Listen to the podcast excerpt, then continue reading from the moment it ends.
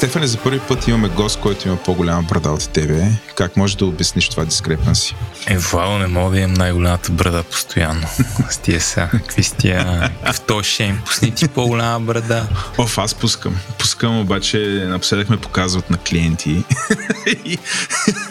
Трябва да изглеждам такова миловидно, да, да ми се доверяват хората, не си казват сега какво се случва тук, този човек ще ме отвлича ли, така нататък. Да, дойде тук някакъв а, и аз не знам какви ще ни, ще ни сложи бомба в офиса. е, не знам, вие сте... Аз като бях CTO и аз ходих с достолепна брада, според мен всяко, всяко CTO трябва да има брада. Колкото по-голяма брадата, толкова по-голямо CTO е. Какво мислиш за това мое изказване? А, въобще не съм съгласен. Си съгласен. Всеки, всеки трябва да ходи както иска Владо и който иска да има брада, трябва да има брада, който не иска да има брада, не трябва да има брада. Моля да време термина брадалес. Това е супер кринджи, кринджи сегвей към темата на нашия епизод, който ще е серверлес. И нали, сега тук аз нямам проблем такъв екскибиционизъм и да, да, се, да разказвам за... Бе, като си говорихме за това, че ще правим епизод за серверлес, нашия гост, който още не сме обявили, но той седи такъв и чака този момент и Нали, той ви казва, си говорим за серверлес. И аз викам, това ще е нещо, което ще е всякакви изчисления, които се случват на клиентската машина. И на мен ми стана интересно. Викам, ай, серверлес, серверлес. И седим оня ден с Стефан в едно Green Deli. Стефан пие Кока-Кола без захар и там някакви други здравословни работи аз мъжкам кафе, това в 3 часа след обяд, си говориме за японски ножове. Но викам сега, добре, а този сървър лес, нали, толкова ли е популярен, то не е ли несигурно след като всичко се случва при клиентите? Той казва, човек, това не е, ти не го разбираш правилно, това е съвсем различно, това е нали, всякакви, всякакви неща, които ги ползваш като услуга и седят някъде други, ама ти не се занимаваш с сървър. Аз, вау. Така че си говорим по тази тема. Гост Милко Славо. Здравей, Милко. Здрасти. Uh-huh. И ти така си на, на едно кръв, ама обещавам. Айде. Дами и господа, записваме късно вечерта. 18.45 вечерта. Милко и Стефан са на по едно кръв цял ден. Не знам какво са правили там. Писали са код, тестове, сървърли са падали, са ги вдигали. Въобще всичко, което прави едно CTO. Но а, ще трябва да удържат, удържат с нас поне час, час и половина. Ако не е 2-2-3 часа. Нещо свършим как се получи този епизод. Вече сме абсолютно в дивото. Милко, а ти си CTO на Токи, ще си говорим за Токи малко по-късно. Да започнем обаче от много, много далеч. А че как реши да ставаш програмист? А, какво откъде, къде се запали с програмирането? Преди това само да кажа, че всъщност днеска скрепвах сайта за обществени поръчки. Просто защото кандидатстваме за такива.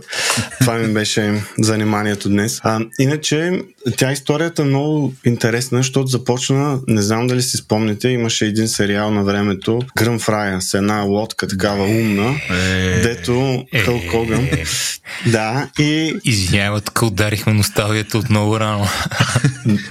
Но, всичко започна тогава. Всичко започна тогава. Решихме да правим организация, която да спасява света и съответно щяхме щяхме да имаме умна лодка, умен джип, умен самолет и още нещо умно беше. Умно колело.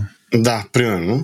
И сега трябваше да, да научим програмиране, защото то как да стане умно. Нали? То не може да само себе си да стане умно. И така се записахме на такъв, то, не знам какво се водиш тогава, кражок, нали, по програмиране на, на осмици в училище и правихме забавни неща. Това къде като... се случва? В София? Къде?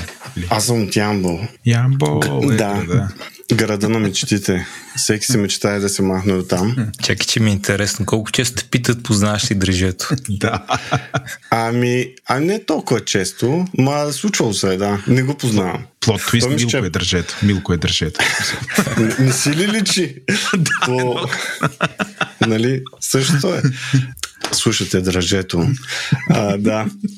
Почна още от осмици. Смисъл, това какво да. някакви там правят 8. Ти, не, да, бе, да, ама това някакви компютърни клубове или... Ами то беше в училището, т.е. даже ние бяхме в начално училище, ходихме в а, основно, където имат компютри някаква такива свободно избираеми предмети. Аз, абе, запалихме се на осмиците, ходихме веднъж седмично и писахме някакви, примерно, да сметнеш а, на кръг радиуса, някакви такива неща. После имаше възможност да си го вземеш за вкъщи и си спомням, че баща ми, да, баща ми накара да, да напиша и да запиша на една дискета как се лепи гума, защото явно всеки път съм го питал. След това имаше някакви състезания, ама те бяха от сорта на там да напишеш един алгоритъм. Алгоритъм, имайте в предвид нещо, което върти един цикъл, примерно, толкова сложен алгоритъм. Да нарисуваш нещо на, на такава, имаше една, не беше лого, ами беше нещо друго. Да, след това са състезателно програмиране в гимназията, но нямах компютър, между другото. Всичко това беше, дори някои неща бяха на лист хартия, нали, как блок схеми. Спомням си бая сложни алгоритми, които бяха грешни, описвахме на блок схеми на хартия. И, и то като не мога компилираш и го пробваш е малко трудно. Аз, да го докараш да работи. От време на време се чуя дали, защото ти при нас имаше много такова абстрактно програмиране нали, с хартия. От време на време се чуя дали това помага или пречи, защото инстинкта ми е това е тъпо, ама понякога съм наве. От друга страна това седиш и мислиш за тия неща в вакуум. Може би поразвия някакъв мозъчен мускул, ама както и да е. Я кажи, каква беше първата програма, която написа? Uh, дай да дефинираме програма. нали, защото аз дори на осмиците не спомням какво съм писал. Нали, беше нещо от на там Basic и не знам, разучавахме езика, нали, на Basic писахме там. После алгоритми, аз сещам се, мога да кажа нещо, което като програмка такава. Първата беше, аз не знаех асемблер, но един приятел знаеше и ми написа интерапти за да си управлявам екрана. И аз си направих развален телевизор. Нали, такива бели и черни пиксели, които рандом ли се сменят. Ага. И се зарибих тогава с... Липса на сигнал, не е развален телевизор. Еми, аз му викам, да, липса на сигнал, аз му викам развален телевизор. Okay, добре. И се, тогава се зарибих с някакви такива малки програмчета с а, визуални някакви ефекти, примерно огън. Дори бях почнал и с 3D графики, ама тип а, без а, библиотеки, ми сам си ги чертая, нали, а, и си ги смятам. Ма това не го доразвих. Не тръгнах на там. Как продължи от там към текущото място? Значи състезателно програмиране университета не успях да вляза информатика, защото не ми стигна оценката от, а, от Олимпиадата и влязох в математика и информатика и студентски град алкохол и програмирането беше паузирано а, до момента, в който а, реших, че enough is enough а, на чист български и тогава си купих първия компютър, върнах се в Ямбол и почнах да чатя. Влизаш ли в канал Yamble в RC? А мисля, че имаше, да. Мисля, имаше, имаше, так... знам. имаше и такъв, mm. да, да. Чат, абе малко Java. Малко Java, колкото да успея да си да стана интерн в uh, Scient преди VMware да ги купят. И така. И тогава вече навлязах в... А... Също в Scient бяхме e-commerce а, някакъв а, такъв още не беше, нямаше Shopify и разни други такива. И след това VMware, виртуална инфраструктура. Колко прекара там време? Ми 14 години. 14 години VMware и единственото нещо, което знам е колко малко знам за хардвер и за инфраструктура. Защото тя като е виртуална. Ага, ага. О, това мога да обясни по някакъв начин твоите стремления към сървърлеса. Има нещо такова, да. Има. Да, защото там съм правил примерно да конфигурираш Oracle Cluster, т.е. ти конфигурираш виртуални машини и им настройваш дисковете, да, т.е. не настройваш виртуалните машини да пишат в общ share диск и трябва да им сетнеш правилните на контролера, трябва да му сетнеш правилния режим, така че да могат да в клъстъра отделните нодове да си да не се бъркат, нали, за Oracle специално и това ако не му го бяха казали какво трябва да е, как трябва да е, нямаше как да го знам да го направя. Викам за разнообразие направо да ходим на там, че ни стана интересно. Да кажем, някой ни слуша и за първи път чува в този подкаст термина serverless. Е, е, какво е това сега serverless? Как така без сървъри? Я дефинирай за нашите слушатели какво е serverless. Може да започнем малко чисто исторически преди да се запояви нали, това като термин. А, мисля, че всъщност Амазон, Амазон а, го стартираха с ламбда функциите. Контейнерите идваха на мода, това мисля, че 2014 някъде беше долу-горе в този диапазон. Идваха на мода контейнерите, ама те ламбдата, до... сега не знам как е, ама преди не бяха контейнери, ми бяха виртуални машинки, такива много, слим. И оттам, нали, какво е ламбдата? Функция, която всъщност ти качваш нали, на някакъв сервис, код, който сега тук да, мисля, че ще излъжа, защото Lambda не ми е много сила AWS Lambda, но мисля, че беше само по HTTP а, отговаря, т.е. ти можеш да я извикаш през, с, като направиш HTTP заявка към endpoint и това просто изпълнява функцията. Като то отзад си стои на Google Cloud Functions, мисля, че е Express Framework, който ти хоства функцията. Тоест имаш си да, да го кажем като фреймворк или application е, имаш си контейнер, имаш си целият стак, но това е нещо, което ти не се грижиш за него и да, ти нямаш контрол върху тези неща. А, но после почнаха да се появяват, появяват и други сервиси. То даже преди това, ако броим, може би S3 за serverless, нали, защото е storage сервис, който реално ти нямаш, не знаеш какви сервиси, сървъри има отзад mm. и той мисли, че беше един от първите на, на AWS такива сервиси. Реално ти ползваш само апита, нали, които ти дават възможност да съхраняваш файлове или блок някакъв и да четеш оттам. И в последствие, да, може би ламата е била преди това. Но както е, не спомням точно а, годините. Стефан но... проверява в момента, не се притеснява. Точно, правя. как се е умълчал и очилцата му светят на екран, това означава, че проверя. Аз така съм се научил. Скролирам бясно документацията.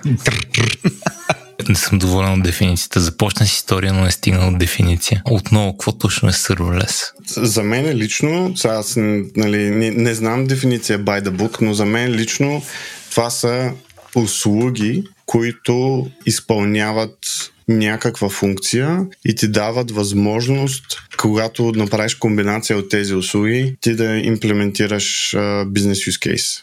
Някакъв. Тук нали, говорихме за Lambda, говорихме за S3, имат така наречените бакента за сервис а, услуги, а, примерно Firestore на, на Google, което ти дава възможност ексползва ти крут операции към някаква база или към някакви ентитита, което нали, няма нужда ти да пишеш а, сървър, да си пишеш API, да си пишеш ORM, да ползваш някакъв, който да чете и да пише в база. Нали, това нещо го получаваш out of the box. Има NoSQL, има и SQL базиране върху Postgre, примерно Back for App което нали, там е с схема и на база тази схема получаваш апита, готови апита, с които можеш да пишеш и да, и да четеш, без да трябва ти да ги дефинираш. Казваме, че са услуги, защото, примерно, ако слезем една идея по-надолу в стека и говорим за неща като Ruby on Rails или Django или такъв тип фреймворци, които ти дават подобна функционалност, обаче е или генериран код, или е фреймворка се усеща какво трябва да се случи. Тоест ти пак не пишеш много код, но пък имаш тогава проблема с това къде го хостваш и как го хостваш. Нали, тук с тези сървърлес услуги то проблем нали, е решен. Не се грижиш за това, нали, къде се хоства, как се хоства, просто го използваш и го конфигурираш. Това не знам, пак не фитва в дефиниция. Нали, аз не знам дали мога да го синтезирам в дефиниция. По-скоро е някакво обяснение. Как аз го разбирам. Ще го приема. Аз би го спинал по някакъв такъв начин, който въобще не съм видял в Википедия. На практика програмен модел или execution модел, където ако искаш да правиш някакво приложение, вместо да трябва да се етапваш Linux, на който да има нещо, ти дава някакво по-високо ниво на абстракция, с което да програмираш, дават някакси платформа един вид, макар че тук пак мога да отидем в някаква философска класификация на платформа за сервис, но ти дава някакъв high инструмент как да си деплоеш кода. Искам и аз да направя вид за обяснение. Може ли после да приключиш? Значи, Serverless, аз както го разбирам, е такъв модел за разработка, който е native за клауда и позволява на програмистите да създават и стартират приложения без да се занимават с сървъри и да ги търкалят върху сървъри. Да, като нали, има някакви констренти върху това. Нали. Примерно, ако си взема Ruby on Rails приложението, не мога съвсем да го изсипя в serverless архитектура, ако е така out of the box. Даже може би debatable не мога да направя въобще. Ама нали, това, защото не. Ruby, фрейм, в смисъл, Ruby е ограничено и фреймворка му е ограничен или никой не може? Има ли някакви, които могат някакви такива фреймворци? Еми, сега ограничен не е точна дума, ама не е дизайн за това. Mm. Докато има неща, които са дизайнати за това. Не знам доколко добре ще работи, но може да се използват такива контейнеризирани услуги, които ти дават, като например Cloud Run на Google, които ти дават възможност да инкапсулираш нали, фреймворка и да ти скалират общо взето приложение нали, на база контейнер. Не знам Ruby on Rails доколко добре ще се, колко добре ще се справи с, ам, с това, но примерно ние ползваме Fast API нали, като фреймворк за Python и го рънваме в Cloud Run, което аз пак го броя като като да отива към серверлес, нали, защото не се... А, въпреки, че си билдваш контейнер, който деплойваш нали, някъде, пак не се грижи за това къде работи. Да, бежи. Сега аз тук не знам къде ще сложи това да имаш контейнер някъде, дали е серверлес или не е точно серверлес, ама чудо голямо. Нали, тия дефиниции нямат някакво значение. Добре. И да кажем, надявам се, някой, някой разбра нещо. И също да разкажи ни какво правиш, mm. къде го правиш и да си поговорим след това малко за защо избра серверлес подходи. Преди Митко, Митко Милко да почне да говори. Риза, Риза, Риза. Риза? Да, ще отказа Митко и нали... И ти да лъжа да Риза вече. Да, да. Аз тебе с Риза не съм те виждал, но си Добре, може и тениска. Тениска ще донеса на тилда наклона черта. Кой размер си? Тук по време на записа сега всичко ще си... GDPR О, не, го аз не казвам такива неща. А, добре, така като гледам си Хиксел. Ам... не, така като те гледам си Хикс, Хикс, Хиксел. не, Владо, не е така. Аз те като те гледам ти май си Хикс, Хикс. Аз съм 4 Хиксел и на Тилда наклонена вече влизам в тях. Ама с Еленко, Еленко ги прави тия тениски се едно са Урейвър. Трябва да разкажеш за Токи, какво прави Токи, както каза Стефан. Само, че дава и с архитектурата. Въобще, за да оперира една такава компания, ти като обясниш какво е, нали, обясни как, как си е организирал тя да се случва, защото там доста мек, меко казано разчиташ на серверлес, така че ще е интересно. И ако може, нали, това, което ви каза Стефан, с компонент по компонент обясни ги какви са силните слаби страни, що се взел такова решение. На мен обикновено е такива high level решения архитектурни са ми страшно интересни и да слушам защо са взети решения, силни слаби страни. А, вярвам, че на нашата аудитория, така че давай, раздай се сега. Кажи какво е Токи. Добре, какво е Токи? Токи е търговец на електроенергия или Challenger Utility или ретейлър и разни други такива неща. Но като цяло ние сме, оперираме на, на свободния пазар на електроенергия координатор сме на... Сега ще обясня накратко какво означават тези неща всичките, защото трябва, за да разберем какво е Токи и какво прави, нали, а, ние влизаме в енергийната система и участваме в нея. От една страна изкупуваме и продаваме електроенергия. Изкупуваме най-големия агрегатор сме на ВЕИ енергия и продаваме на крайните клиенти или на борста, в зависимост от това дали имаме излишъци или недостици. А, извиня, какво е ВЕИ? Възобновяеми източници. То не е много лесно да се каже. Заради това да наричаме ВЕИ. Та, освен, че купуваме и продаваме, едно от нещата, които правим е да балансираме енергията. Тоест, ние имаме отговорност за това производителите, които продават на нас и консуматорите, които консумират от нас, като това нещо го нетираме с продажби или покупки на борсата, да е във всеки един час да е равно на нула. Тоест консумацията и производството да е равно на нула. Това се случва на... Има няколко пазарни сегмента. Ние основно работим на ден напред или на интрадей нали, на борс. Тоест за всеки ден напред ние казваме каква ще е консумираната енергия, каква ще е произведената енергия и съответно разликата я търгуваме на борсата. И това нещо можем да го правим и по време на деня, когато всъщност се случва а, доставката на електроенергия. Ако не го правим, имаме финансови загуби. Така ще го кажа. Тоест, нали, когато на края на месеца държавният оператор види, че ние сме казали едно, а пък то се е случило друго, или ни купува, или ни продава енергията на неизгодни за нас цени. А, тъй, че имаме нуждата, чисто, е, изгодата, финансовата изгода да сме винаги на нула, нали, което почти невъзможно. Особено в така не много дигитализираната България, нали, където достъпа до данни го няма. Нали, смисъл не е реал тайм. Иронично каза много дигитализираната България, нали? Да, да, да. Не знам дали си прозвуча.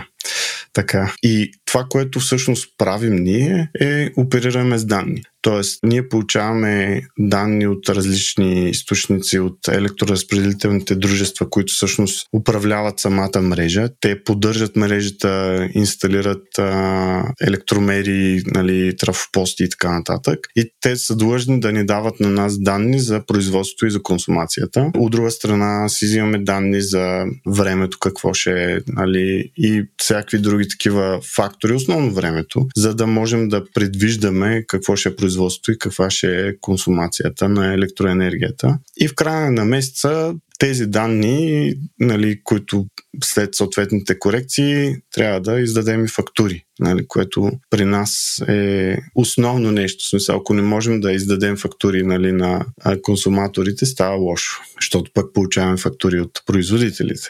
Нали. И това е така много-много накратко. Тези данни имаме две всъщност това е частта с данните, където е, общо взето го третираме то към момента не е Big Data, ама искаме да стане Big Data. И решението, което имахме до момента, нали, което е по-скоро беше базирано на скриптове, които се дърпат някакви данни, така патчворк, така ще го кажа.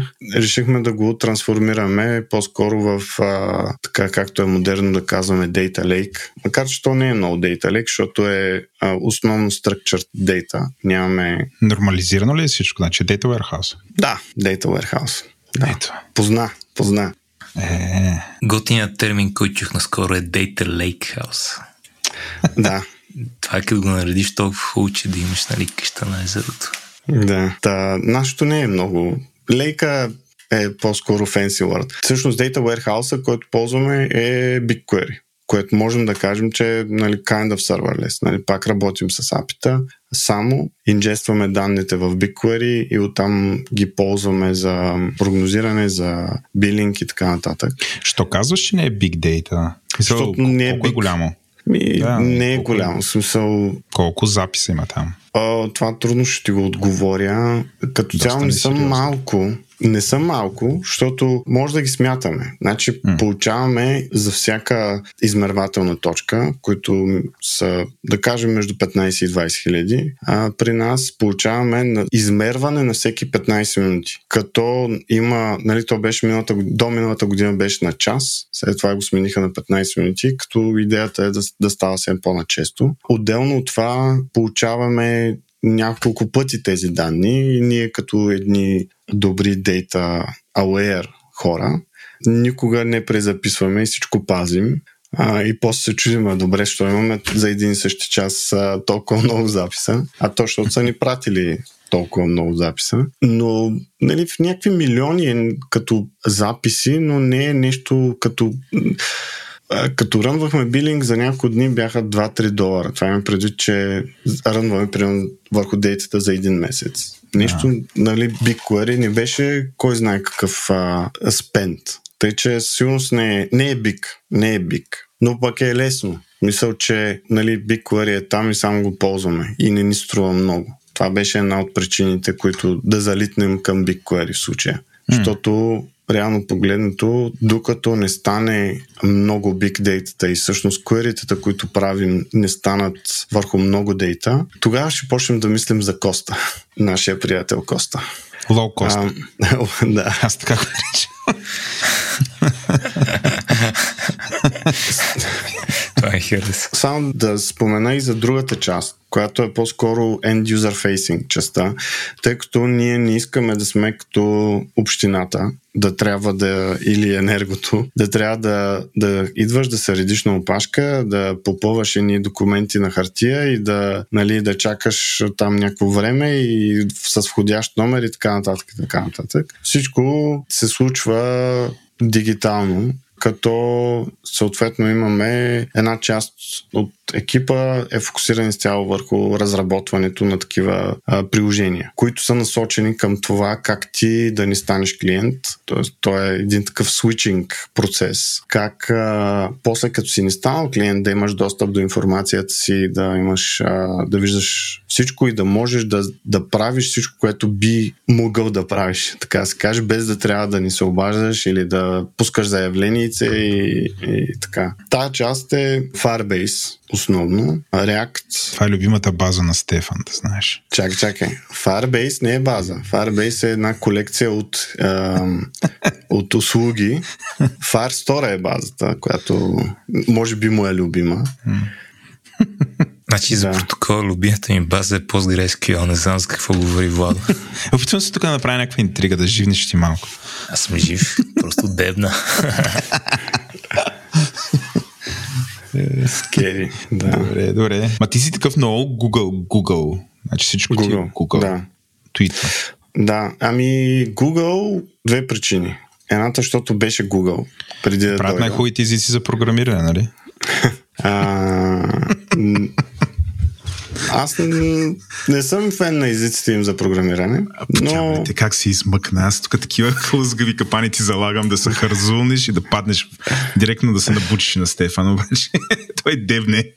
Но причината, всъщност основната причина, защо бих избрал към момента Google. Първо, екосистемата от услуги, които предлага е доста голяма. Да, вярно е, че си има недостатъци. В смисъл, някои от сервисите им не, са, не работят по най-добрия начин, но то няма перфектни клауд провайдери. Та ако ги сравним с големите три AWS, Azure и GCP, бих избрал Google заради Developer Experience, защото работил съм с AWS нали, може би година и малко повече. Не, че не става, ма си е тегъл. Мисъл, да разбереш, да направиш нещо, да го таковаш. При Google, особено при Firebase, нещата са супер лесни. Просто мога да вдигна апликейшн за един ден. Спомням си, когато почнаха да пускат вакцини нали, по време на пандемията и а, на сайта трябваше да се запишеш, ако искаш нали, да си... Mm, mm, yeah. И имаше един такъв период, в който часовете изчезваха супер бързо. И аз си направих един ревърс инженернах им а, там апитата и си направих един скрейпър, който скрейпва постоянно сайта и ти като юзър можеш да влезеш и да кажеш аз искам сега се сабскрайбна за примерно това заведение и когато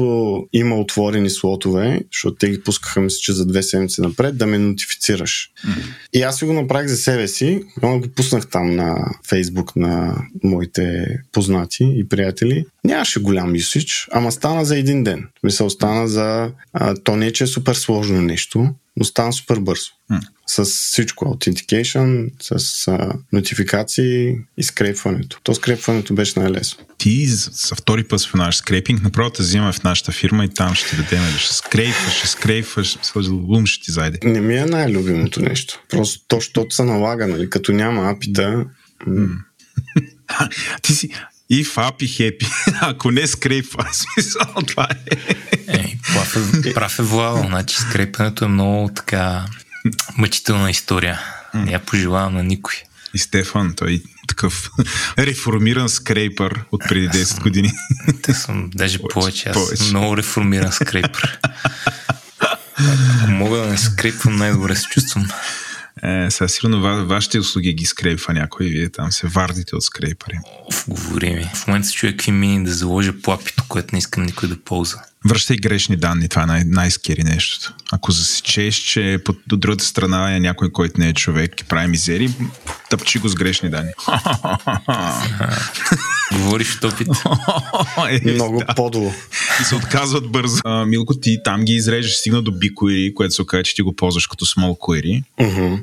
защото ни била много голяма. Ама че стане голяма. Спомням си с тебе си говорихме преди година и половина и ти каза, човек, аз така го смисъл, нали, за момента оперираме, не знам, в България и още няколко други държави, обаче аз искам да измисля архитектурата да пасва на амбициите на компанията. Там амбициите са големи. Той, какво беше? Цяла Европа. Нещо такова. Why not, да. Е, в Западна Европа може би ще ни е малко трудно да навлезем, защото има доста силна конкуренция. Бях на една конференция, където нещата, които правят в Западна Европа, мисъл, просто цялата им система е десетки години напред пред нашата. Но пък при нас има възможности. В източна Европа е отворена играта.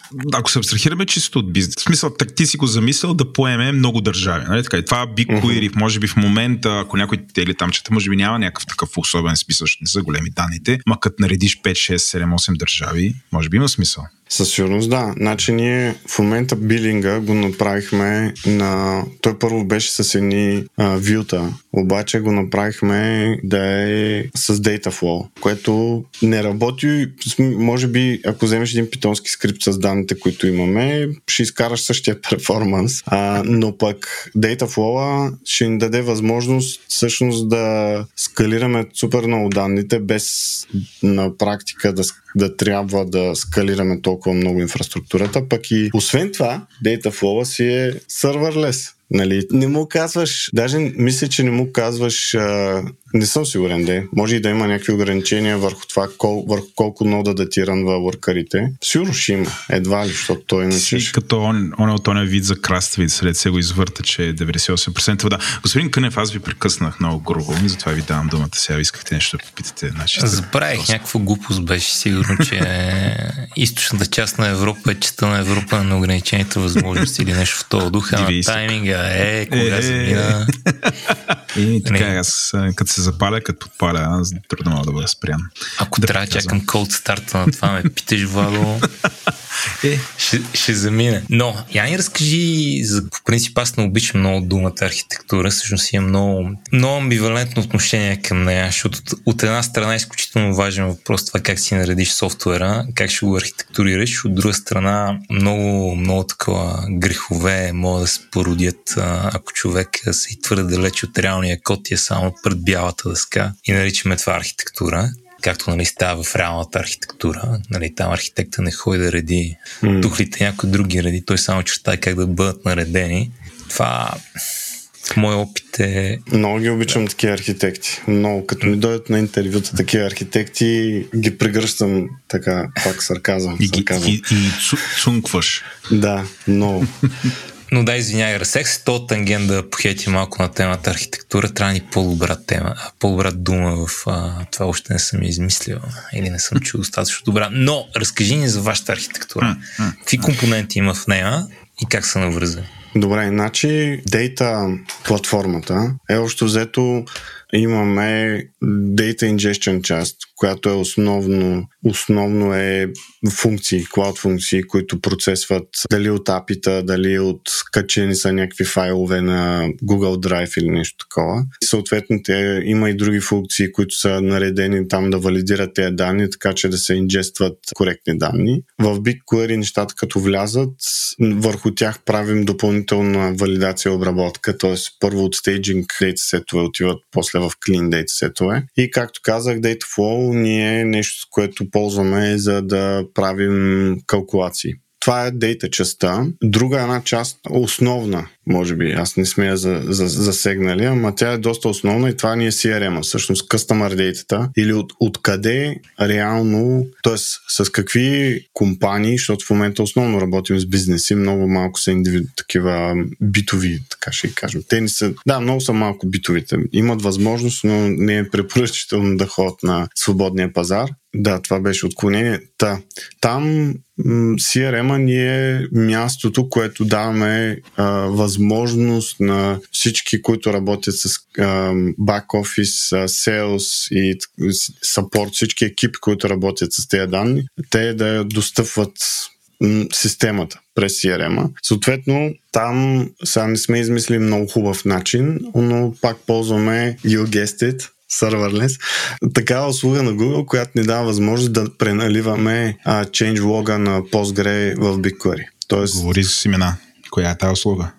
Бяха дейта конектори, обаче ще излъжа точно кой беше сервиса, който а, Data Stream, мисля, че се казваше сервиса, а, който използваме, което всъщност а, използва changelog на Postgres, защото там ни стоят customer data в релационна база данни и той взима и преналива всички ивенти и после конструира пак в то вече, нали, вюта, които са приличат на Postgres, ама то BigQuery не, е, не инфорсва никакви такива констренти. И така, customer data от една страна, тук чертая а, във въздуха и ни архитектури, от друга страна, дейта платформата. От трета страна, едно от нещата, които ще искаме най-вероятно да отчупим като отделно парче, е комуникацията с а, енергийната система. Тук включваме електроразпределителните дружества, държавните системни оператори, други държавни институции, с които трябва да, да комуникираме, борсата и така нататък. И това ще е по-скоро като едно, по-скоро ще е един абстракшен лер, който няма да е много нещо хеви. Ще ни даде възможност от,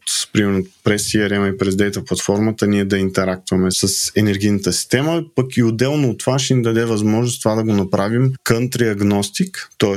нали, ти ползваш ни същия апита, а пък а, отзад вече то зависимо зависимост от това, коя е държавата, ти е, адаптира данните или реквестите. И както споменах, частта, която е Customer Facing, там нещата са общо взето Firebase, React, като обаче Source of Truth е CRM. Тоест, ам, и CRM-а там също имаме вътрешни такива апита, които даже ги дизайнваме да не са вътрешни апита, ами ползваме API Gateway на, на Google, който ни дава възможност да имплементираме JWT токен базирана аутентикация, което да ни даде съответно тази, тези application ще я ползват нея и в един бъдещ момент можем да, да дадем такъв сервис, който да генерира такива токени на база а, username или authentication механизъм, който юзера си е избрал. Сега успях ли да го начертая на хай левел? Само един момент изтървах. Разбрах, че CRM има PostgreSQL база, ама не разбрах само на PostgreSQL база ли е някъде или има някакъв application около нея. Има, има. Много яко. Значи, ние правихме, еволюетвахме CRM солюшени и едно от нещата, до които достигнахме е, че решението, което е нужно за нас, за нашия бизнес кейс, е доста къстъм. Ние гледахме, бяхме се спрели като за начало върху Salesforce, но 80% от всъщност логиката трябваше да е къстъм. Да, и открихме AppSheet, което е no-code платформа на Google.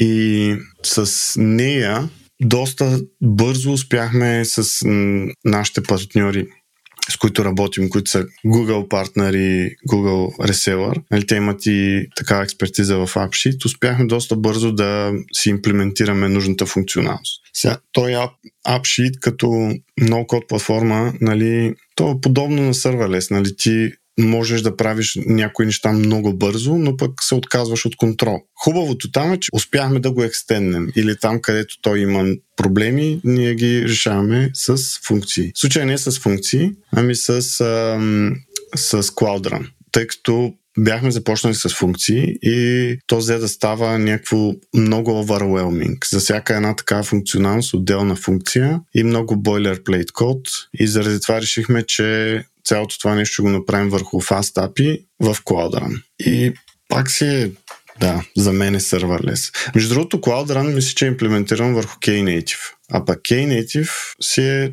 serverless, откъдето го погледнеш. Добре, значи FastApp е питонски фреймворк. Mm-hmm.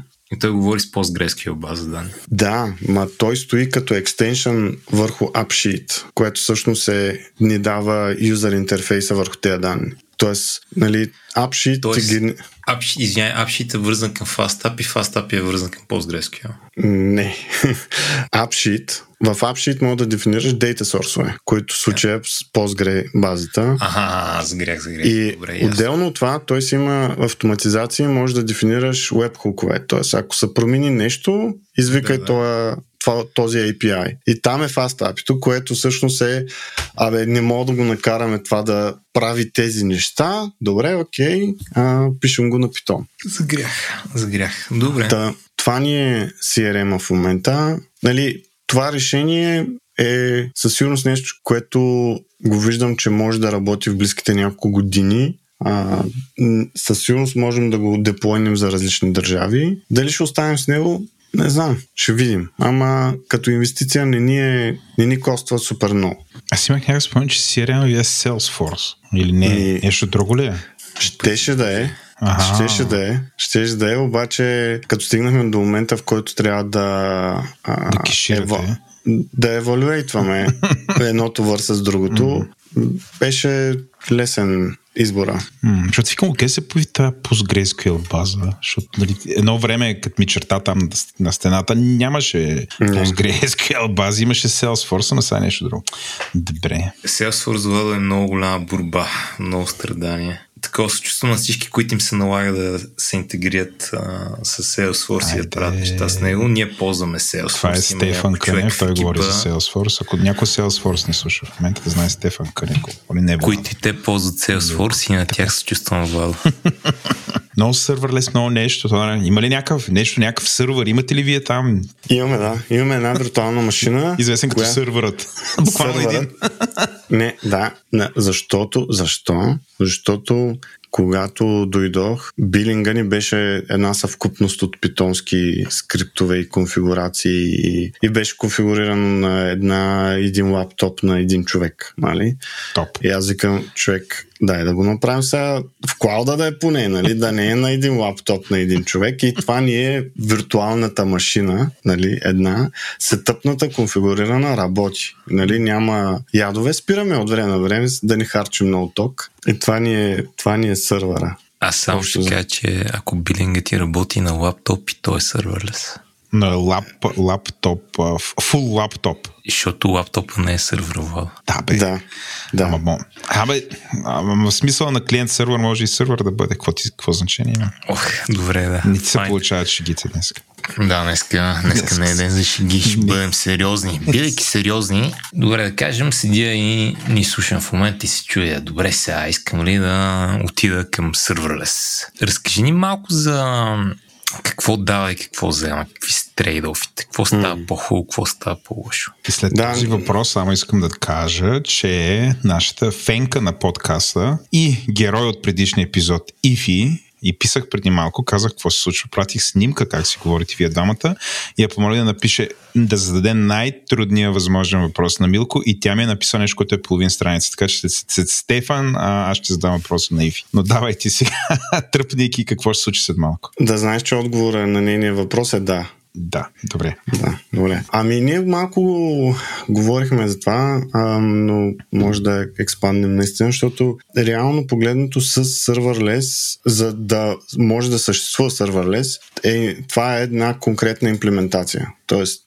колкото и да имаме все пак възможности да я конфигурираме и кастомизираме, а, това е конкретна имплементация, конкретна архитектура, която не винаги е подходяща за всички use cases. А, съответно, използвайки серверлес, губим контрол. Тоест не можем да отидем да си го променим и да си го настроим и примерно ако на GCP JavaScript базираните функции са, използват Express фреймворка, няма да можем да си го конфигурираме този Express фреймворк така както ние бихме искали а, да бъде. А, но пък от друга страна ни дава в повечето случаи скорост. А, особено ако ползваме а, услуги, имат супер много туториали и с супер бързо можем да дигнем нещо. И то нещо, което дава някаква стоеност. А не да се борим два месеца, като прасе стиква с Kubernetes кластър, примерно, да си го наконфигурираме и да си го надеплойнем и да си...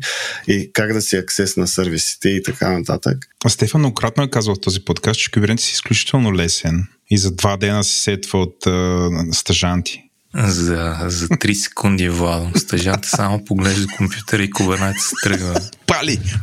Нали, там имаш много повече контрол. Нали, то като цяло имаш много контрол. Там пак има някакви ограничения, но контрола, който имаш е доста повече, което ти дава много повече възможности, пък и информация и нещо, което да конфигурираш. И всъщност се появява нуждата от експертиза, нали, ползвайки такива услуги. Примерно ние сега имаме Production Postgre Cluster. никой от нас не е дейтабейс администратор и няма идея как да се конфигурира това нещо. Ползваме CloudSQL, защото нямаме дейтабейс администратори. Дали е най-добрия деплоймент на Postgre? Не съм сигурен. Ще видим.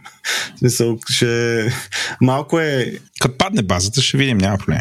Еми, да, бе, ма си автоматични бакъпс и разни други такива неща. Като кажеш, ти като се деплойваш Postgre, и то ти казва какво искаш това за development или за production. И то ти го наконфигурира, нали, като за production. Ама дали е най-доброто за production? Най-вероятно е най-генералният деплоймент, т.е. Най- да обхваща най-много use case, но пък твоя може и да не го обхваща. Тоест има, има го риска винаги да попаднеш в а, ситуация, в която то не е направено баш като за тебе нали, за твой use case и може и да се наиграеш. Нали, да, но, но то заради това е добре да се експериментира и да се пробват неща. Хубавото с серверлес е, че е бързо и когато нямаш много а, значителен лоуд, ефтино.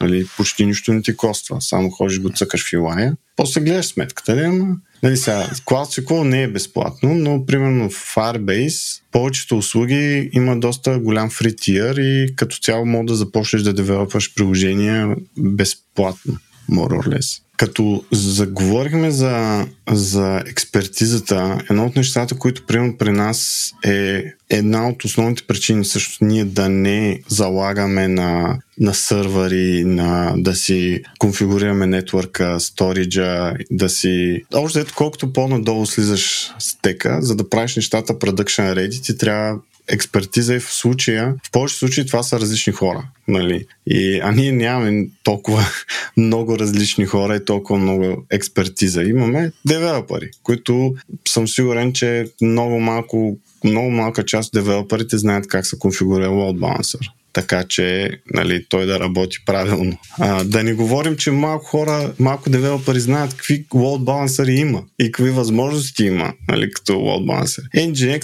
най-вероятно са чували много хора, но като цяло аз го казах още в началото, че а, едно от нещата, които май го казах, не спомням, което зна, разбрах от VMware колко много не разбирам от инфраструктура и от казах, нетворкинг казах. и от storage. Да, mm. казах го, да.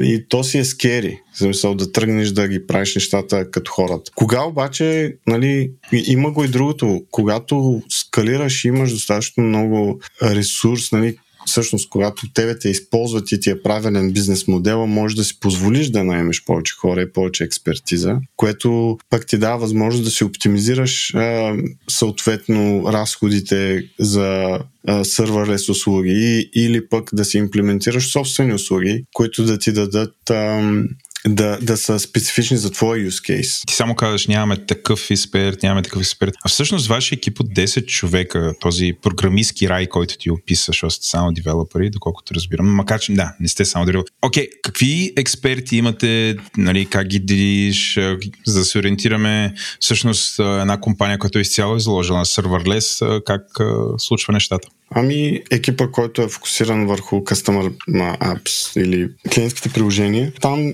фокус е основно фронтенд.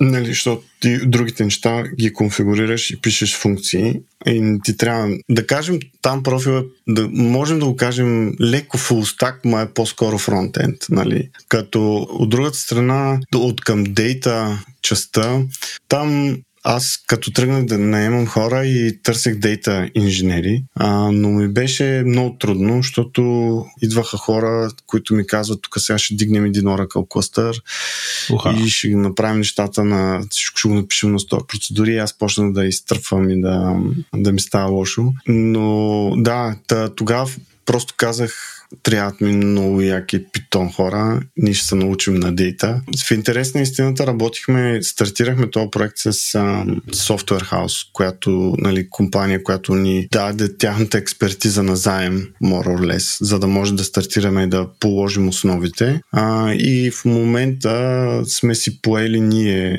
цялото това нещо и това, което съм забелязал, нали, защото аз не съм дейта инженер, не съм дейта, нямам експертиза в дейта, ама съм работил с Apache Spark там 6 месеца, една година. Сега с Dataflow не изглежда като да е rocket science, даже е супер интересно за някой инженер, който е достатъчно синьор да може да навлезе в нови технологии. Е доста интересно и забавно преживяване. Със сигурност сме допуснали грешки или ще, ще допуснем в бъдещето, ама то никой не се застрахован. Така като цяло търсим на чист български върсатайл хора, нали? такива, които могат да правят не толкова специализирани в едно нещо а по-скоро хора, които могат да навлязат. Даже сплитнахме хората от, от Custom Apps отидоха да правят екстеншените за CRM и там са на Python и се справят много добре към момента. Като си говорим с теб, ти буквално ме зашеметяваш с някакви титли от вида на Principal Software Engineer. Сега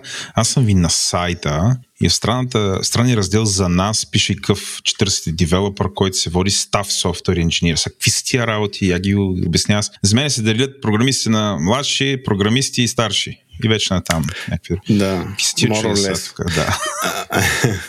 Сега, първо, аз а, им, идва едно легаси от а, Big Corporate а, структурите, mm-hmm. което има при мен, нали, VMware. И другото е, че малко имам, а, може би така, лек контравършал поглед върху тези неща.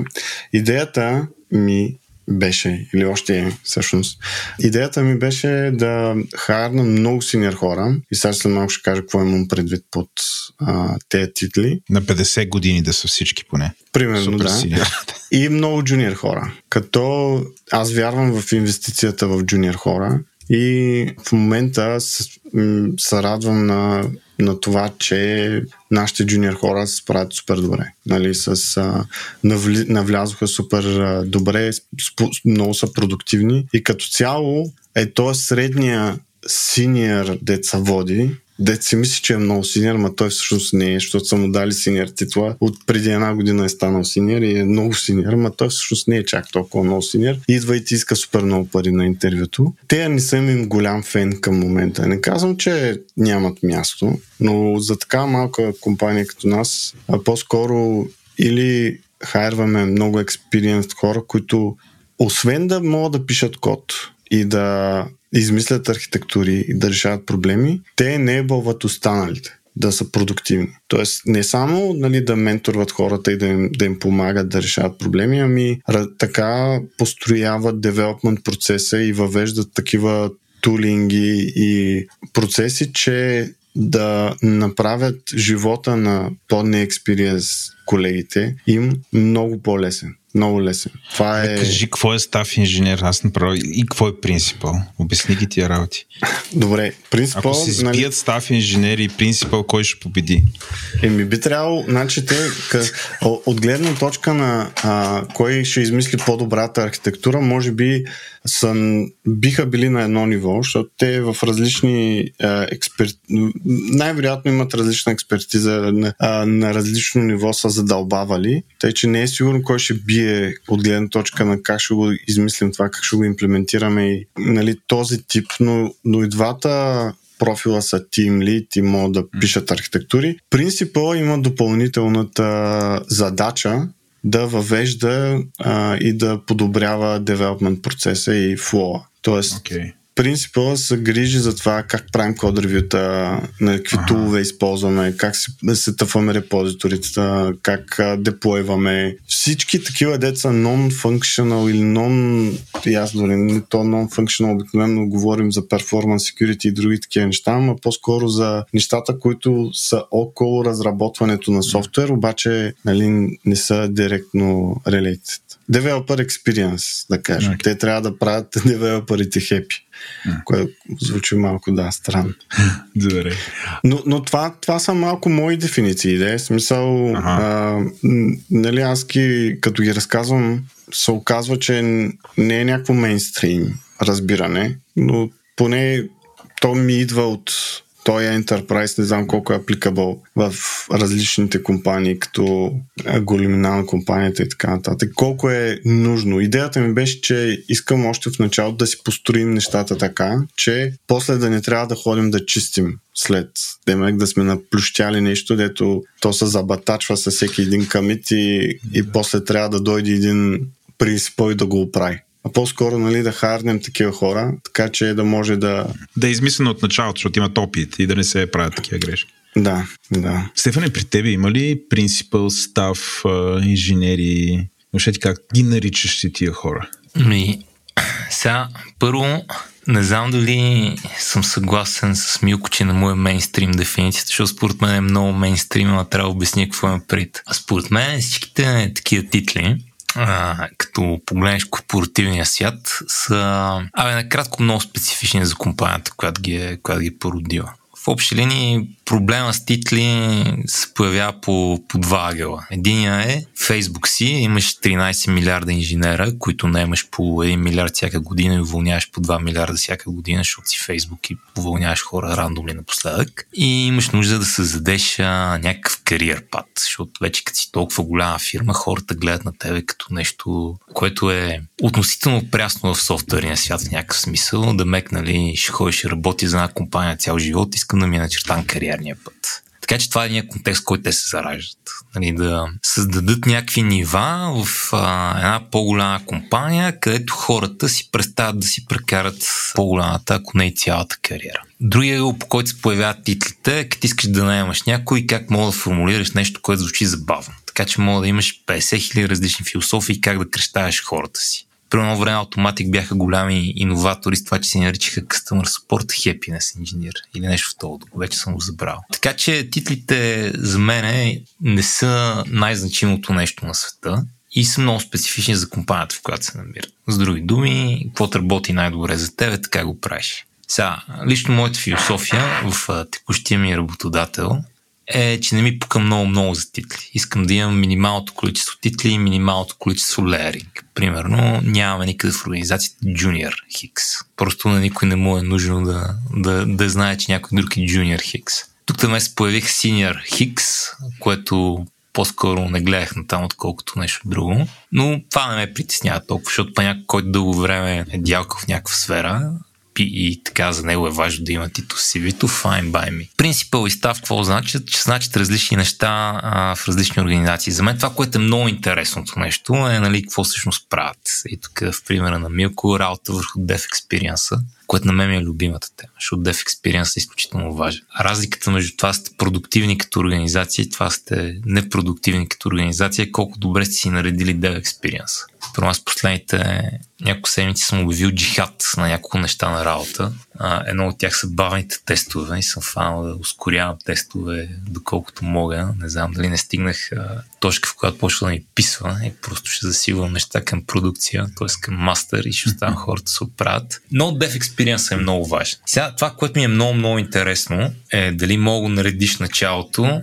а, и да не ти се налага постоянно да го поправиш времето. Защото в моя опит това, това е някакво такова доста трудно особено ако не си в а, технологичен стек, който добре си оттъпкал, защото нещата, които ти развалят Dev Experience са обикновено неща, които не си очаквал, натъкмил си по някакъв начин в това, което искаш да правиш и не си фанал достатъчно рано момента, в който нали, цялото нещо срива Dev Experience или по него да градира. Така че аз на този процес винаги гледам като по-скоро като градинарство. В смисъл там имаш си един проект или там едно репо или много репота или някакъв софтуер, който работи и той е жива градина и в него плевели тръгват да растат постоянно и от време на време някой трябва да ги събира и ако някой не ги събира достатъчно често, стават много големи и почват да задушават зеленчук. Или каква там е метафората? Много съм съгласен. И в случая идеята на принципа е да е градинария който като види, че нещо расте, защото ти като примерно си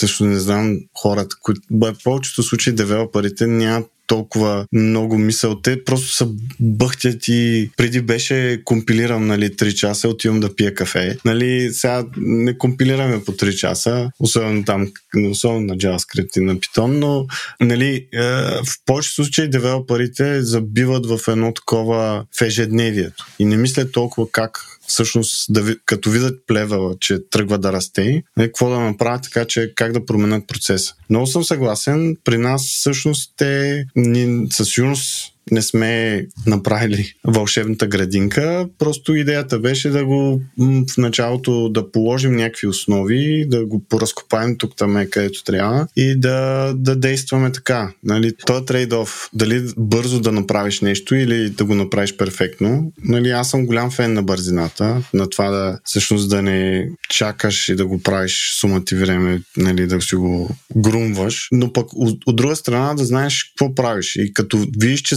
залиташ в грешната посока, да можеш да, да, можеш да реагираш. Нали, в случая, в повечето случаи ти трябват опитни хора, които са правили такива неща.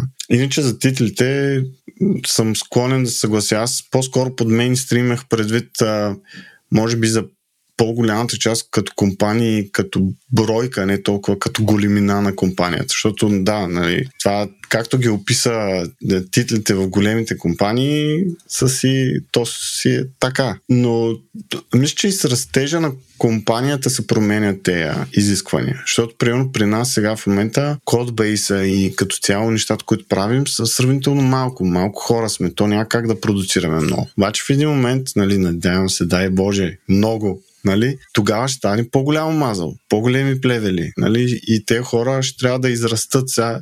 Тук е интересен въпрос, нали, какво става с техните титли. Ама съм виждал fellow principal инженер там, дето, нали, да, но този проблем ще го решаваме по-натам. Нека да израсна, така ли?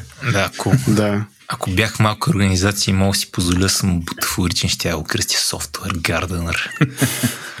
Сигурно никой няма да на интервю, разбира се, но това е друга тема. А тук закачи нещо друго, което ми е много любимо. Трейдофа между това да си бърз и това го правиш перфектно. Аз първо много седя от страната на това си бърз. Ама в някакъв момент, тук има една мисъл, която искам да споделя, е, че в някакъв момент установих, че това също не е трейдо. Това не е такова. Не е, не е един континиум, само ми бягат думите. Не е една скала, в която или си бърз, или си перфектен. Всъщност е някаква много по-странна форма. А, защото това, което аз съм виждал е хора, които бързо могат да произведат нещо, което работи и после като твориш кода да се фанеш а, за главата. Спагети код нали, изключайки нали, най-така перфектните програмисти, от които съм виждал малко, но ги има и всеки път ме депресират. А, та, в едната крайност имаш хората, които нали, бързо ще изкодат нещо, ама то ще бъде мацаница, като ровиш него.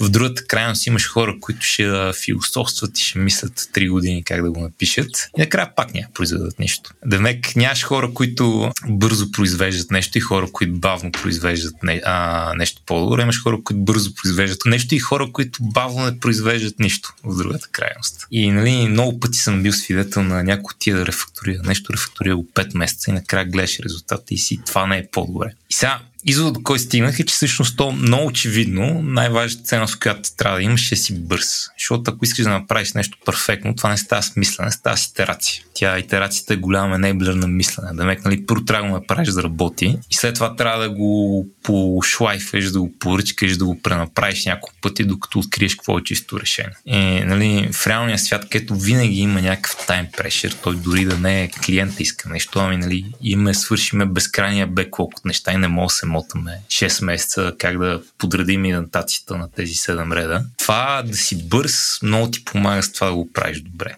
Защото ако си три пъти по-бърз, мога да итерираш три пъти повече.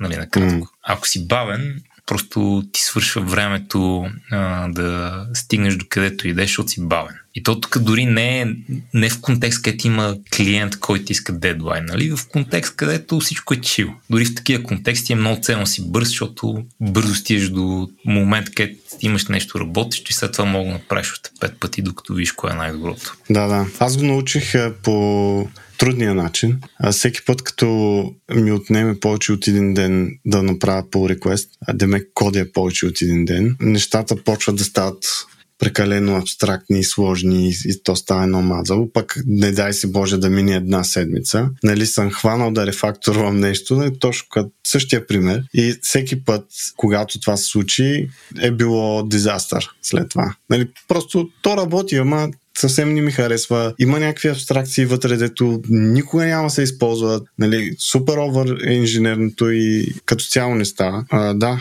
това е, то си е, съгласен съм на 200%. Аз по-скоро имах предвид под този трейд-оф да примерно да седнеш да правиш градинката да си я подреждаш и да си, нали, все едно да си правим репозиторито и то да е много готино много хубаво и то като ръниш тая командичка и то направо да ти да, цветя и рози да излизат от нали, терминала. Не, че съм про това, по-скоро нали, идеята, това, което иска да кажа, е, че всъщност действаме, правим нещо, фиксваме проблеми, то нали, като не работи, го доуправяме, донаправяме и така. Така, е, така си действаме градинката, но съм, то това си е много валидно и за software development in general, нали, като как правиш продукти. Нали, защото ти едно е да от гледна точка на кода, ама друго е от гледна точка и на потребителя. Нали, ти ако 6 месеца, една година правиш един фичър и той може след това изобщо да не е нужен този фичър нали, в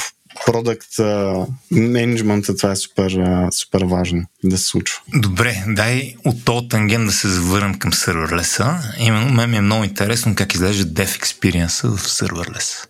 Много яко. Така да, да ти сложи контраста. Аз като, като нали, човек с опит, който имам, винаги за мен е било много важно да мога подкара нещата локално и да мога ги ръчкам локално. Затова много обичам да седя близо до, да кажем, просто да кажем, дай ще избера технологии, които не ползвам, а, Laravel и MySQL. Защото мога да си, или то вече MariaDB, Laravel и MariaDB. Имам някакво много сложно приложение, написано на Laravel от някой. Като мога да си го подкарам локално, мога да си подкарам MariaDB локално и ако или няма много големи данни, или пък а, някой се постарал да направи да имам хубави сидове, така че мога да си подкарам по-малки данни при мен, с които да мога да ексерсайзна цялата система. За мен е много ценно да си имам на компютър и да мога да ръчка. Нали, мога да отида да променя всичко. И мога така хубаво да изтествам а, един тон неща, без да ходя се закачвам на някой сервер, да имам нужда да имам интернет, макар че нали, обикновено винаги имам интернет, да напускам редактор или идеето или там каквото имам и да ходя към нещо по интерфейса на GCP или AWS или къде там ми е Laravel и MariaDB-то. И нали, първи ми инстинкт чува сервера си, добре, сега няма ли го загубя това? Няма ли? Всичко стане по-сложно, защото вместо да е както съм си го наредил да ми бъде на моя си компютър, трябва да ходя да правя неща някъде другаде. Не е прост проблем, но има отговори. В смисъл, ам, сега мога да говоря специално за GCP, как, защото с това имам най-много опит, но има емулатори, които всъщност ти дават възможност да рънваш сервисите локално, което имаш възможност да го правиш динамично. Тоест, можеш да се опиташ да си конфигурираш, да си направиш всичко да ти работи локално, сториджа, базата, нали, UI, obviously, си го хостваш при тебе и функциите, всичко. Може и ако искаш или нямаш възможност, примерно, нямаш данни, както каза, нямаш сит, който да ползваш, някои от сервисите да са ти локални, други да са ти, нали, зависимост от това, какъв ти е use case. Реално погледнато не е out of the box функционалност, т.е. те са постарали и са писали емулатори, защото обикновено, когато тръгваш с някакъв фреймворк и, и база, база, може да си ги ръннеш локално. Ето така или иначе трябва да се ръннат някъде и да ги ръннеш локално не е нали, кой знае колко трудно. Но са се постарали от Google специално да напишат емулатори и да, да ти дадат тази възможност ти да си девелопваш. Едно е девелопмент, друго е те го рекламират и за юнит тестинг. Тоест, не юнит, ами то малко над юнит, е, защото е някакъв симулиран environment, нали? Що юнит тестинг в общия случай би си мокнал тези сервиси, вместо да, нали, примерно, storage сервис или нещо такова, да си изтестваш кода. Нали, то в serverless кода ти е или UI-а, или функциите. Нали, другото не би следвало да имаш код. Функциите сравнително лесно се тестват. Това също е един такъв подход. Тоест ти, примерно, ако си решиш да следваш тест-driven development, нищо не ти пречи да го правиш локално. Не съм, в интерес на истината, не съм използвал емулатори, за да правя а, тестове или тестови среди. В общия случай имаме различни среди, където деплойваме за да радваме тестове. Тук не мога да гарантирам на 100%, че всичко ще работи, Тоест, може и да, да си лишен от нещо, от някой такава благинка, но в общия случай не е проблем да си раниш нещата локално. А стигаме момента, в който ще задаваме въпроса на Ифи. Тя иска да питаме, дръж се Милко, А каза следното нещо. Когато започваме с serverless, как да се ориентираме най-лесно в морето от предлагани услуги, за да изберем кои точно са подходящи за нашия проект. Например, това са базите, които предлагат GCP. Две точки. Cloud SQL, Cloud Spanner, BigQuery, Cloud Bigtable, Firestore, Real-Time Database, Cloud Memory Store. Има някакъв линк тук. Как да изберем дали за нещо да използваме Cloud Functions или Cloud Run? Това е. Не, това е всъщност. много хубав въпрос. Е, а, не, в интерес на да, в интерес на истината е много хубав въпрос, защото ако искаш да започваш с това, е много важно да избереш правилните услуги. Правилните сървърлес услуги тъй като обикновено клауд провайдерите, това, което правят, те ги оптимизират за дадени use case и билинга им е свързан с тези use case, за да могат а, съответно да имат бизнес смисъл. Нали, имплементирайки, ползвайки тази услуга за този use case, нали, се предполага, че няма да плащаш повече, отколкото нали, можеш да печелиш. Обаче, ако ползваш грешния тул, за да си вършиш работата, то тогава можеш да изпаднеш в, как да кажа, проблеми. Да, ще ги кажем, финансови и, и други проблеми.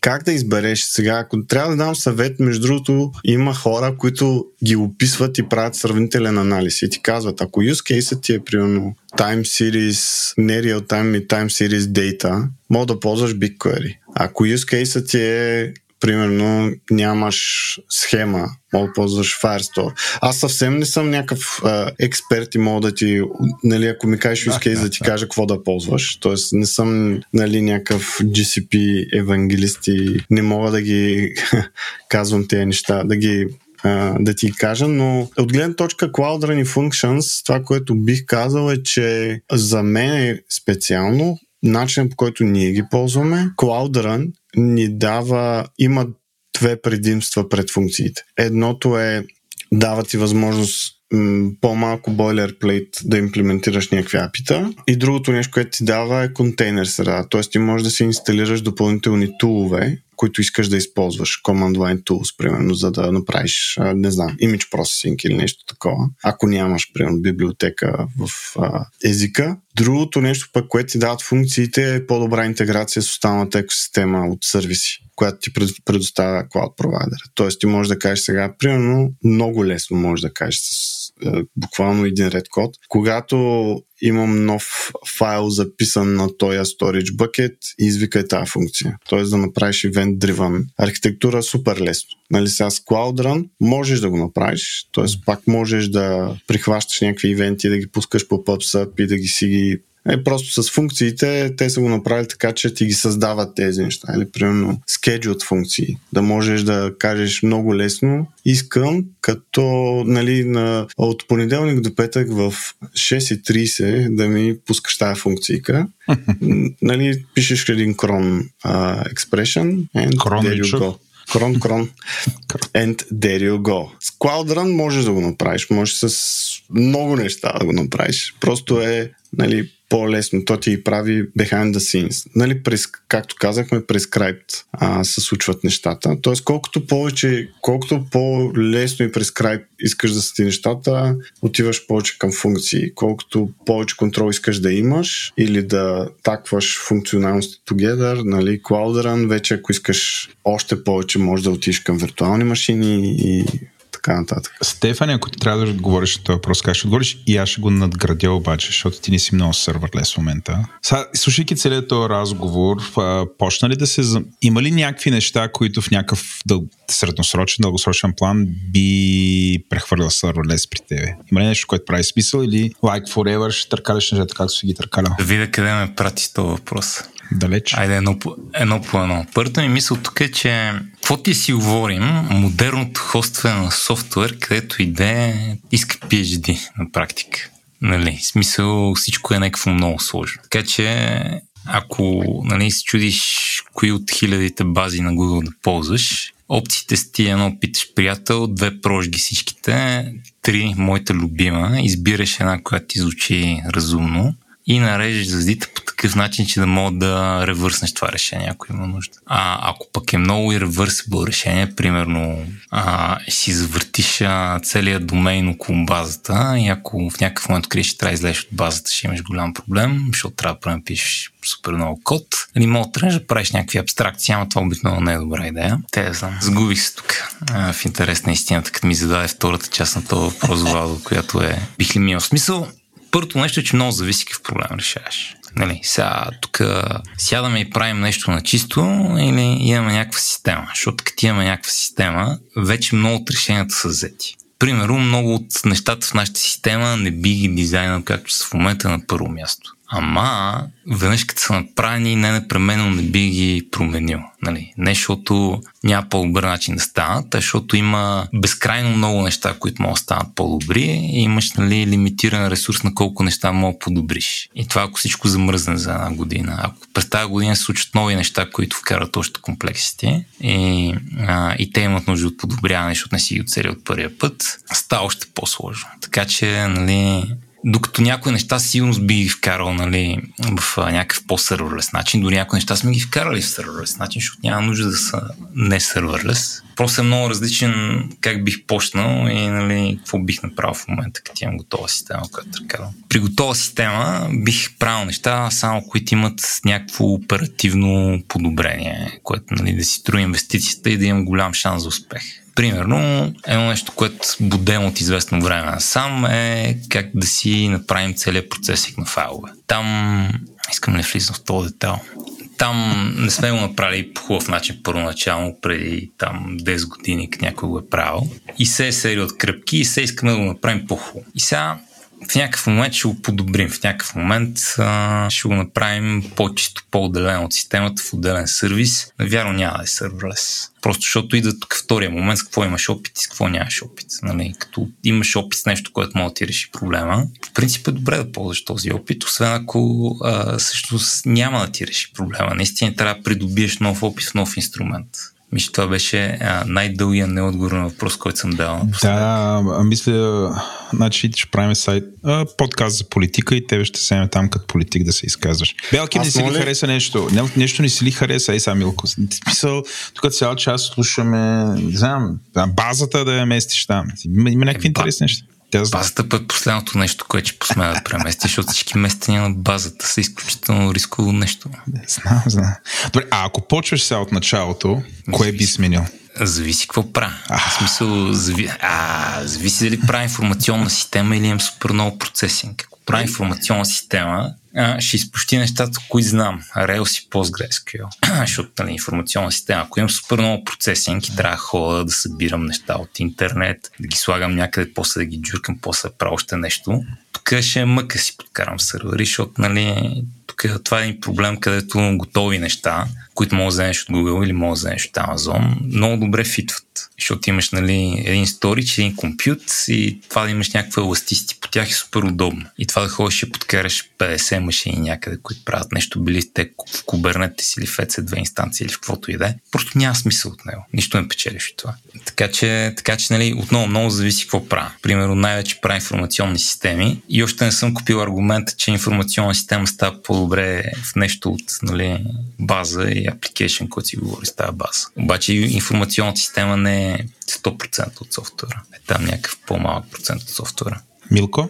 Извинявай, аз те прекъснах преди малко. Да, аз ще да кажа само, че всъщност, когато имаш съществуващ софтуер, който вече си направил, освен ако няма някакви фундаментални проблеми не искаш да го редизайнеш изцяло, няма много смисъл да го мигрираш, нали? И обикновено, нали, не че съм го виждал супер често, обаче мнението ми е, че по-скоро посоката ще е от серверлес към не серверлес. Тоест ти, нали, серверлес ти дава скорост и бързина и prescribed way of doing things, но пък супер бързо и лесно.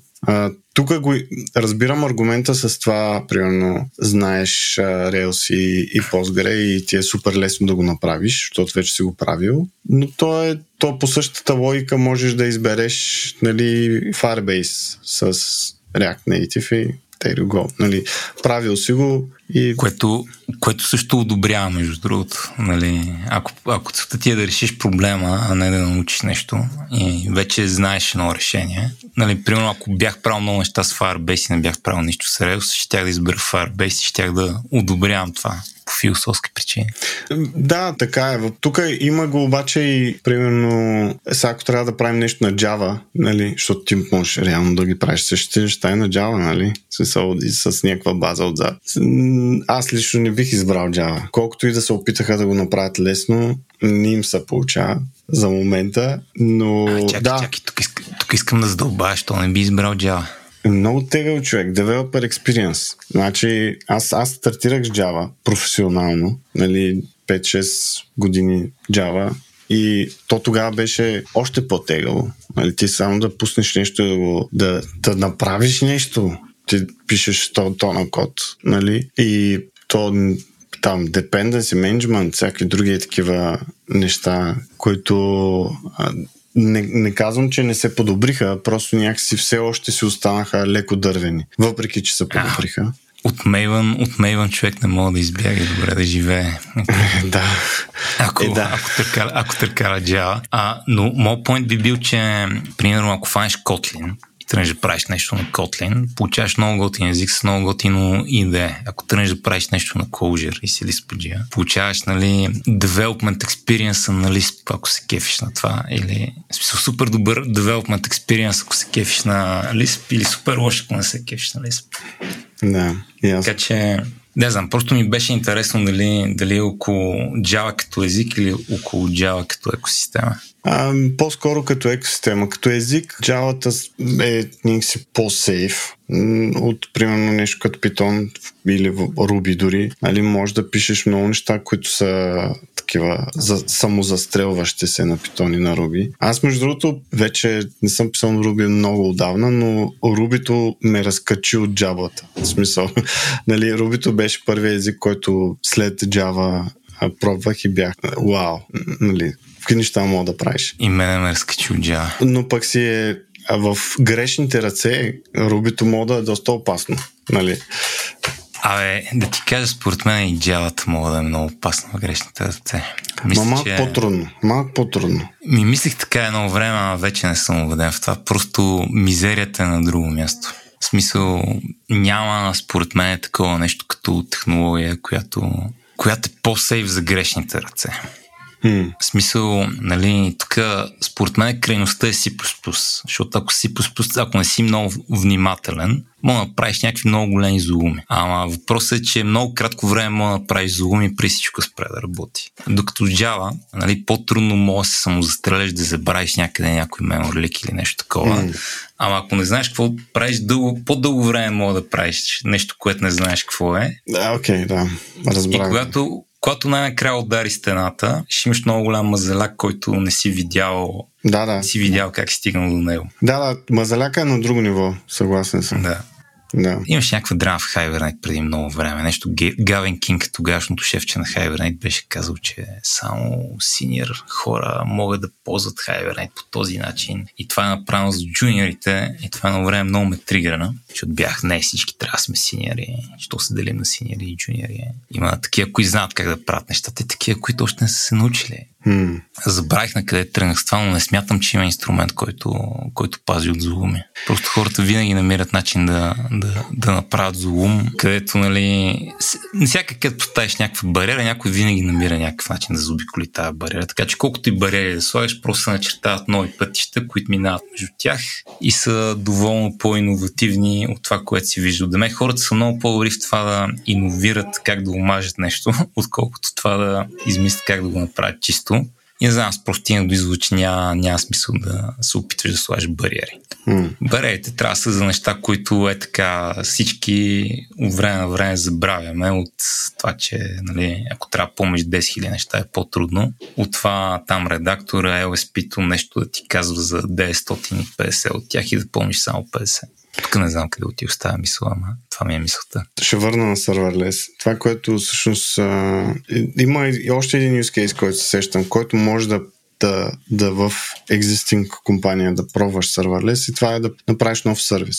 смисъл нов сервис, който просто фитва добре. Сега, дали трябва да експериментираш, ако нямаш опит, сега бих казал why not. Трябва да, да стимулираме иновацията и вървежа нали, напред и ученето и обучението. Имаше, между другото, една конференция наскоро, един ток, който беше Build vs. Buy. Дилемата, ама не за софтуер, ами за хора. Тоест ти си обучаваш хората или си харваш нови. Нали, това да... Не, не го виждам сървърлес като да е нещо супер сложно. По-скоро е comparable с фреймворците и модерното разработване, от гледна точка на комплексити, модерното разработване на софтуер. Та, why not? Я гледай какво ми хруна тук, сега като говориш за това. Нали? Първо каза, че ти го виеш как минаваш от серверлес към сервер фул, mm-hmm. нали, като дариш някакъв проблем. Аз бих казал, че обратното в интерес наистина го виждам, даже сме го правили на места. Тук имам един пример, който имахме сега не знам дали няма послужа малко за таймлайн, в който се случи всичко, но ако някой от Dex ни слуша, приемете моите извинения, ако съм посъдил леко. А, имахме един сервер, който седи и обработваше мейли. Праща мейл, в него има zip файл, в този zip файл има EML файл, в EML файл има друг zip файл, в този zip файл има 5 картинки, един PDF, PDF има 30 други картинки. И трябва да фанем и да разпакетираме цялото това нещо, да го сведем до списък от картинки, да кажем, и да ги пратим по някаква система. И имахме един сервер с един имап, който седи, слуша, идва нещо в имапа, тегли оттам, пуска един джоб, този джоб надяваме се приключва на време, иначе драма. И това ни беше модул от системата, който приема и обработва една голяма, един голям сет от неща, но най-вече имейли. И сега това нещо беше сервер full. Обаче нещо, което е много хубаво да вкараш на сервер less. Защото целият сервер там на практика не ти трябва. Трябва ти да мога да пуснеш една програма, написана на Ruby, да кажем, която има достъп до а, един storage, който да кажем S3, и, а, откъдето си стегли файл и да направи нещо с него и после запише резултатите. И ти трябва някакъв оркестратор на цялото това нещо.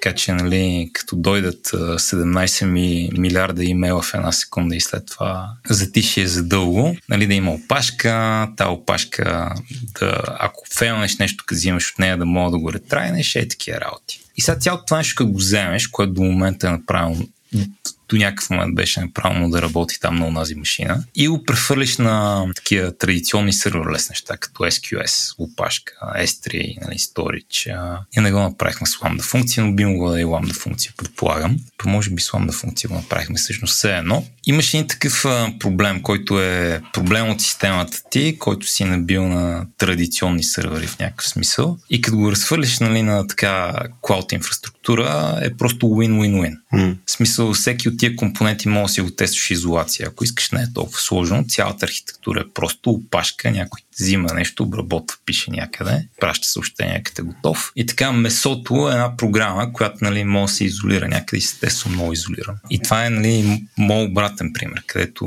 си бил на не серверлес и минаеш на серверлес. И то първо става по-просто, защото тази машина не беше много лесна за скелване. То не беше само една машина в някакъв момент. И второ, нали, получаваш този магически слайдер, където ти трябва повече скел, фърлиш повече пари по Джеф Безос и той ти дава повече скел. Като ти трябва по-малко скел, не му плащаш. Това, което ми е любопитно, какво мисли за него, защото ти каза, ако правиш някакъв нов сервис, що не пробваш серверлес? И аз тук не непременно инстинкта ми ще бъде, че това е добра идея. Защото, и тук си споделяме такъв опит, защото в моя опит това да комбинираш, дай да научим нещо ново и дай да направим нещо ново, много често е лоша идея. Примерно, харесва ми, имаме тук един сервис, не работи добре, няма добри оперативни характеристики, аре го вкараме на серверлес. Тук е единственото, което учиш серверлес и сравняваш нали, оперативни характеристики между старото и новото. М, това работи добре, яде повече лоуд, по-лесно е за менежиране, ама трябва по-трудно се конфигурира първоначално с инструмент и се оркестрира. Това тук оркестрира се лесно, ама нали, скелва и смък. Това става така, това става така. Инпута и аутпута обаче са едни и същи. Докато ако ситуацията беше, мм, сега за първи път ще правим нещо а, и никога до сега не сме го правили, и дай да ходим да го правим на нещо, което също никога не сме правили, да мек не разбираме толкова добре. Аз тук бих бил резервиран. Аз да. бих бил, май намерете нещо по-малко рисково да научите серверлес, преди ходите да местите това голямото. Или айде всъщност пройте преместите и това, което работи в серверлес. И когато фанете как да оперирате нали, в тази среда, тогава почнете да правите нови неща вътре. Какво мислиш за това? Да, да, аз съгласен съм. Аз по-скоро имах предвид нещо по-скоро като сайт project. Нещо, което не ти е някакво супер бизнес критикал, но пък искаш да пробваш да го направиш по този начин. То целта ти тук не е в случая да деливърнеш някакво валю, нали, или а, по-скоро да разучиш а, технологията и стека. Иначе този пример, който дай ти е доста, доста добър. Нали, в случая, тъй като в моята глава. В повечето случаи стартираш с серверлес, тъй че тогава е, нали, да отидеш към сървъри е свързано с това, ти си пораснал достатъчно голям, виждаш неефективности в а, това, което правиш и искаш а, да развиеш тази експертиза и да го направиш по начин, по който не тебе ти фитва по-добре в use case и съответно да си харнеш хора. Да... Затова, реално погледнато, има ги и двата, двата пътя едното или другото. Аз може би просто защото идвам от този майндсет на дай ще, го, дай ще го направим първо серверлес и после ще видим ако има нужда, ще ходим към нали, да задълбаваме надолу по стека. Та, съгласен съм. Той, между другото, това ми напомня на един такъв, той а, сега наскоро имаше един такъв шум около някакси се преплетоха монолита а, сър, а, това microservices и serverless и беше около Amazon Prime е, един блокпост. Да. То такъв фарс е цялото нещо. Поне просто не знам дали искате да го говорим, да го коментираме, ама беше, мен беше леко смешно, защото аз първо прочетох това поста на вече моя любимец а, DHH, нали, той е на Ruby on а, а, инвентора и ми беше много а той е, да, той е много, много анти microservices, serverless и а примера е просто смешен. Те а, пичовете две клауд функции ги оркестрират с те функции, са ги вкарали в един контейнер, нали, защото то няма смисъл да са две отделни, нали, не е много от това решение. Със сигурност, да, не знам вие какво мислите за това, всъщност. Аз не го гледах много в детайли, най-вече защото много такива архитектурни съждения са много изхвърляне на бебето с мръсната вода. Нали? Монолит ли е правилно, микросервис ли е правилно, ми зависи какво правиш. И всеки път, като се появи някой евангелист, който проповядва едното или другото, идва от един специфичен ъгъл, който работи за него и след това почва да става някакъв такъв еко чембър. Примерно DHH от много давна е голям фен на монолитите, иска да им направи хубав имиджа и веднага се качва на този влак. От другата страна го има също, когато някой пусне блокпост. Ей, тук как си разбихме монолита на 50 000 микросервиса, колко по-добре стана и нали, някой друг се качва и на този влак. Е, монолите са лоша идея, микросервиси с правилната архитектура. Истината е, че много зависи какво правиш. Има неща, в които едното е строго по-добре, нали, монолит е много по-добра идея, неща, в които микросервиси са много по-добра идея и неща, където са, има предимства и недостатъци и ще трябва дълго време да тръкаляш тази система, да стигнеш до извода това правилно решение ли беше или грешно решение беше. Така че аз, аз го подминах просто. Mm. Поредната руби драма. да. А не, на мен беше много, просто някакси много се смесиха темите и, а, нали, и какво общо има сървалес нали, между сервисес. Защото ти реално можеш да си правиш, да с ти микро, монолит сърв... Да, why not? Може си направиш всичко в Cloud Run. Един монолит, нали, както те го наричат и there you go. Serverless монолит. Но да, беше ми доста смешно и забавно.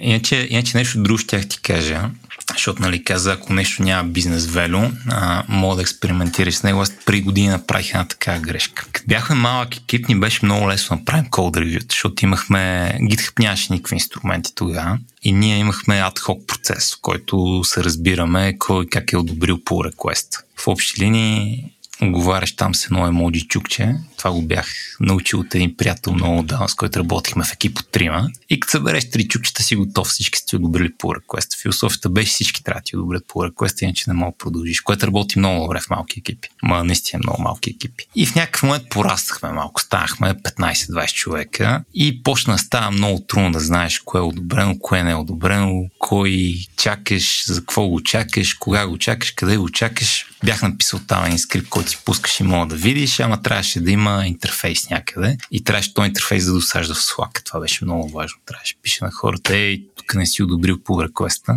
Или да шем в канал някъде, ей, тук днеска е тези хора не са си одобрили по реквеста на време. И седнах и го направих на Clojure, защото тогава бях на голяма вълна Clojure. И бях и колко яко направи го на Clojure. И сега проблема беше, хората почнаха да го ползват и разчитат на него. И в някакъв момент, като минахме от ми добре, този процес ни трябва не само за основното ни репо, ми за всички останали репота.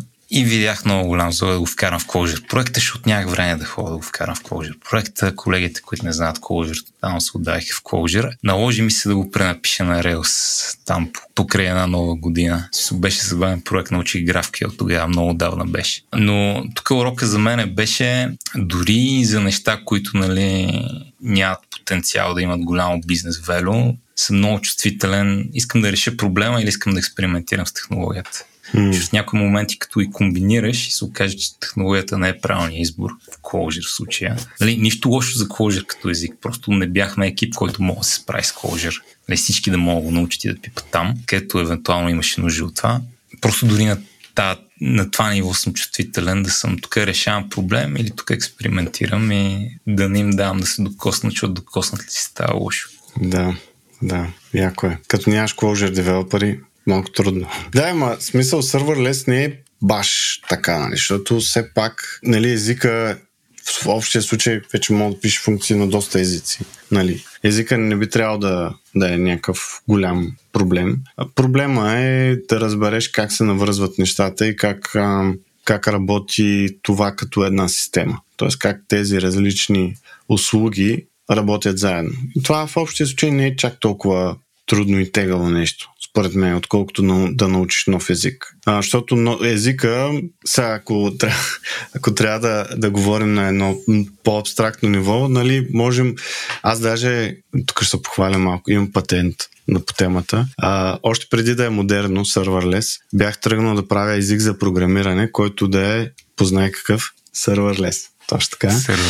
Ами да, аз го бях замислил да е като, примерно Java, защото Java знаех тогава. Обаче а, всеки един обект, а, когато го инстанцираш, той се създава на Distributed Runtime. Като Distributed Runtime той, се, той ти управлява цено нодовете и а, нали, бях го измислил с виртуални машини и, и нали, тези обекти си говорят с меседжи, т.е. като правиш, като извикаш метод, всъщност това е някакъв меседж, който пращаш на обекта. Нали, това е инфлуенс от Erlang и преплетено с Java и нали, идеята беше да е serverless. Буквално това работи в клауда, ти пишеш нещо, компилираш го, деплойваш го и you don't care. Нали. Мисля, то се скалира автоматично, като патента ми беше, се казва Persistent Variables in Programming Languages, което е променливи, които всъщност са бакнати от някакъв Date Store. Тоест, примерно, ако имаш мап, то киевете, нали, те,